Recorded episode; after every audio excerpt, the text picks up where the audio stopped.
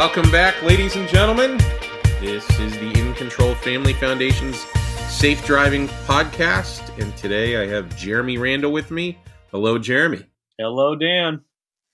And we are going to talk about roundabouts, or as us New Englanders call them, rotaries. And these are things that scare the daylights out of a lot of seasoned drivers, uh, depending on where you go to. But actually, over the last decade or so, and maybe a little more, they've become safer in a lot of intersections. They're, they're being pushed on us from a lot of safe driving advocates for the right reasons, because they do reduce crashes if everybody knows the rules and if everybody knows how to approach them and, and how to utilize them. So I think that's what we're going to work on today is making sure you guys know how to approach a rotary with your new driver. This is definitely a situation, it's really just like all the lessons, but this one really important to model first. Show them the roundabout, show them the rotary, take them through it a couple times, talk through the steps before they actually do it, and try to find a rotary or roundabout that isn't overly busy and ideally just one lane, not that many entrances and exits. That's going to be the ideal situation. You can move up to more complex ones if you have them in your area,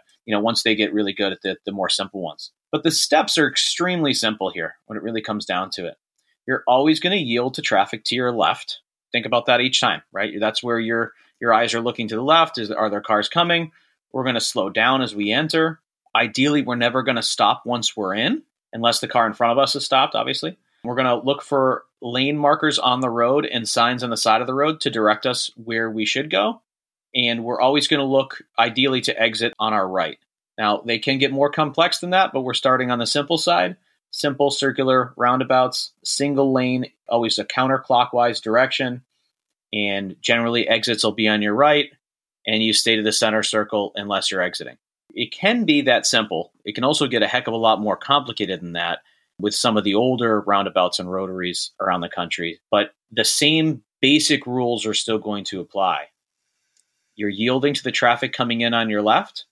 You're following the basic street signs. You're generally going to be exiting on your right, but it's possible for other things to come up in certain situations. And you're going to try to keep your lane discipline unless you need to change it. And that's going to be decided by some of the signs on the side of the road and often paint marks on the road are very common in roundabouts as well. So, one thing I would mention to make sure everyone appreciates the justification for why you're going to start to see more roundabouts is that a quarter of the fatalities that we see on our roads take place at intersections.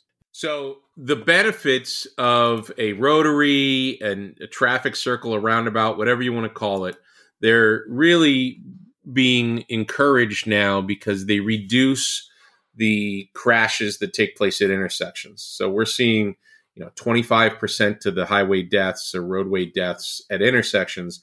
And by introducing roundabouts, it's reducing those crashes. So for those of you that are scared of them, if everybody's playing by the rules, they really are a safe alternative to getting to a red light or getting to a stop sign and having to cross traffic, potentially getting hit, struck from the side, or even a head on collision. The scary part is that not everybody's following the rules. So, you know, what Jeremy's stating is the best approach to these. You have to go into it and practice with your new driver because, as much as it's a suggestion in the guide, is don't ever stop in a rotary. If you find yourself in a situation where the person in front of you dead stops, you really don't have a lot of other choices or if someone comes at you from the side and if you don't stop they're going to actually run into you. But again we want you to be prepared for these things and try to get going quickly enough so that you can keep the flow of traffic going and you don't end up getting rear-ended simply because you had to get out of the way of somebody else cutting out and lesson two here and this is more of a conversation you're going to have with your young driver more than anything else. You uh, you just want to make sure that they understand that stopping in the rotary uh, could actually block emergency vehicles from getting through. So if you do hear sirens and you haven't entered the rotary yet, move over so that the emergency vehicles can get through. That's great. Uh, but if you're already in it, they're recommending that you continue through the rotary until you find your exit. And then once you're out of the actual rotary or roundabout traffic circle, you then pull over to the side of the road. Because some of the roundabouts around the country can be fairly tight, fairly small, single lane and something like a fire truck or even a larger ambulance might not be able to get through there at all if there's any vehicles in there, even ones that are pulled over. And obviously, every second counts for them.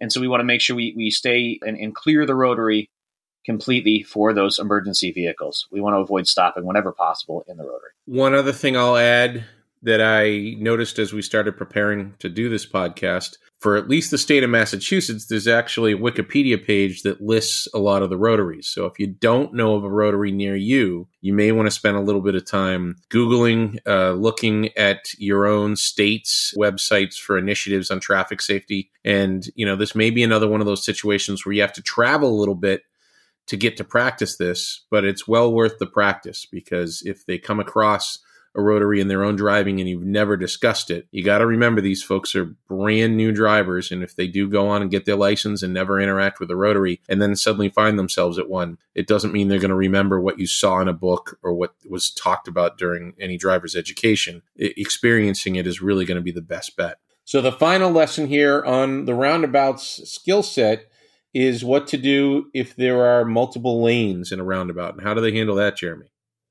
Well, the same basic rules are going to apply, but now with more lanes, there's just a little bit more complication involved here. There's a little bit more going on. And so, ideally, when you enter a multi lane roundabout, you're going to enter in the outermost lane. Now, if it's a very large roundabout, you have a lot of time. You can then, once you enter the furthest out lane, you can then transition lanes, you know, all the way to the inside if you need to, and then come back out before you exit. Now, that's the way the kind of the rules are written for the most part, but there are definitely also different roundabouts, different situations out there where you might have to cut across some lanes of travel to get all the way into the maybe the uh, far left of the roundabout lane and you're entering from the right. So, what you always need to remember is the same basic rules that we already went over. You're yielding to traffic on your left. So if you're about to enter this intersection and you do need to get all the way to the innermost part, the far left lane of the roundabout, then you have to make sure that all three lanes uh, the, on your left are completely clear for you to be able to safely do that if that's what needs to happen. But generally, I'll even enter a roundabout in the right hand lane. And then as I go around the circle, I'll migrate potentially in. And if I get stuck somewhere and I can't make my turn, the nice thing about a roundabout, it goes in a circle so you can you have more time if you need to. So remind your newer driver of this early on and just say, look, if it's you know, if you get stuck, if there's a car next to you and you're trying to change to that lane and you don't have time and you don't want to hit the brakes hard, just go around again. It's not a big deal. And just, you know, always keep in mind you're yielding to the traffic on your left. They can get a lot more complicated.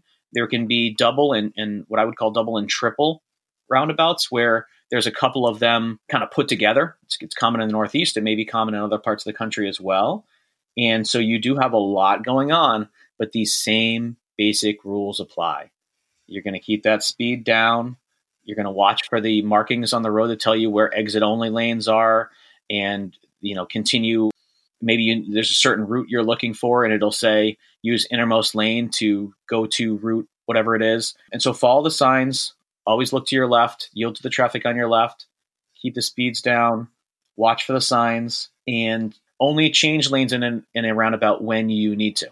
Right? It's just like changing lanes on the highway or anywhere else. It don't do it unnecessarily. It just complicates what doesn't need to be complicated. Your basic driver's education that you're going to give to your team driver yourself is just getting them through a roundabout, getting them in a time when it's not busy traffic and you go through, they get to learn how it works. That's the basic first round. The graduate course before they get their license is if you can find a roundabout near you or find a rotary near you that has some pretty heavy traffic, you do want them to experience what Jeremy's describing. You know, a situation where it really doesn't feel natural to have to move over one lane once you're in the roundabout, but but have them try to experience a busier situation there so that again, they've got it under their belt before they're out driving on their own and they'll be a lot safer. And this is again where that patience comes in what Jeremy described going around more than once. I mean, who hasn't seen European Vacation and listened to Chevy Chase scream out Parliament Big Ben multiple times? Just have the patience. It's the same as when they want to take a left turn and there's cars coming, and you know you don't want them to suddenly change their definition of what a safe left turn is just because they've been sitting there a while. Well, don't suddenly cut people off on your right or not pay attention to your open space just because you're going to miss your turn. Go around again and the same can be said in a lot of situations when driving. You may miss a turn, but the last thing you want to do is suddenly just abruptly turn off and potentially hit somebody. Things need to be done safely, they need to be done with patience. And if, God forbid, you're a few minutes late to something, at least you didn't crash. Jeremy, anything else we should add before we wrap up the world of rotaries? I, you know, the only thing I would add is just that that modeling thing again. Each time you enter a new type of roundabout, a new level of complication to one, just model it again. Bring them through, talk them through it slowly. Okay, this is just a simple, you know, there's four entrances and four, you know, basically four exits and a single lane in a circle. Okay, great. They master that one. You can move up to the next one, but don't just throw them into it. Model it for them so they know where they're going to enter and where they're going to exit because that is a huge part of it for a new driver. They don't know where they're going, and often you're not actually going anywhere, you're just driving around. And so, okay, you can get off at any of these exits or okay, here's the route we're going to take. Okay, let's switch. Now we go back, you know, we go back into it and now your new driver is driving. So just let them know what's going on ahead of time. It clarifies things for them, it makes it simpler. They know what to expect, and it's been modeled for them first. Nothing wrong with that at all. And if you do have a very complicated roundabout in your area, yes, you're going to eventually work up to that, like Dan said, but don't throw them into that too early. It's just a recipe for everybody getting frustrated and, and people being in danger too. And it's not just you, it's the other people on the road, and we have to respect that. Well, thank you very much, Jeremy. Thank you, all of you who've uh, joined us today. This was a relatively quick one, but it's an important lesson. And we look forward to you hearing us again soon.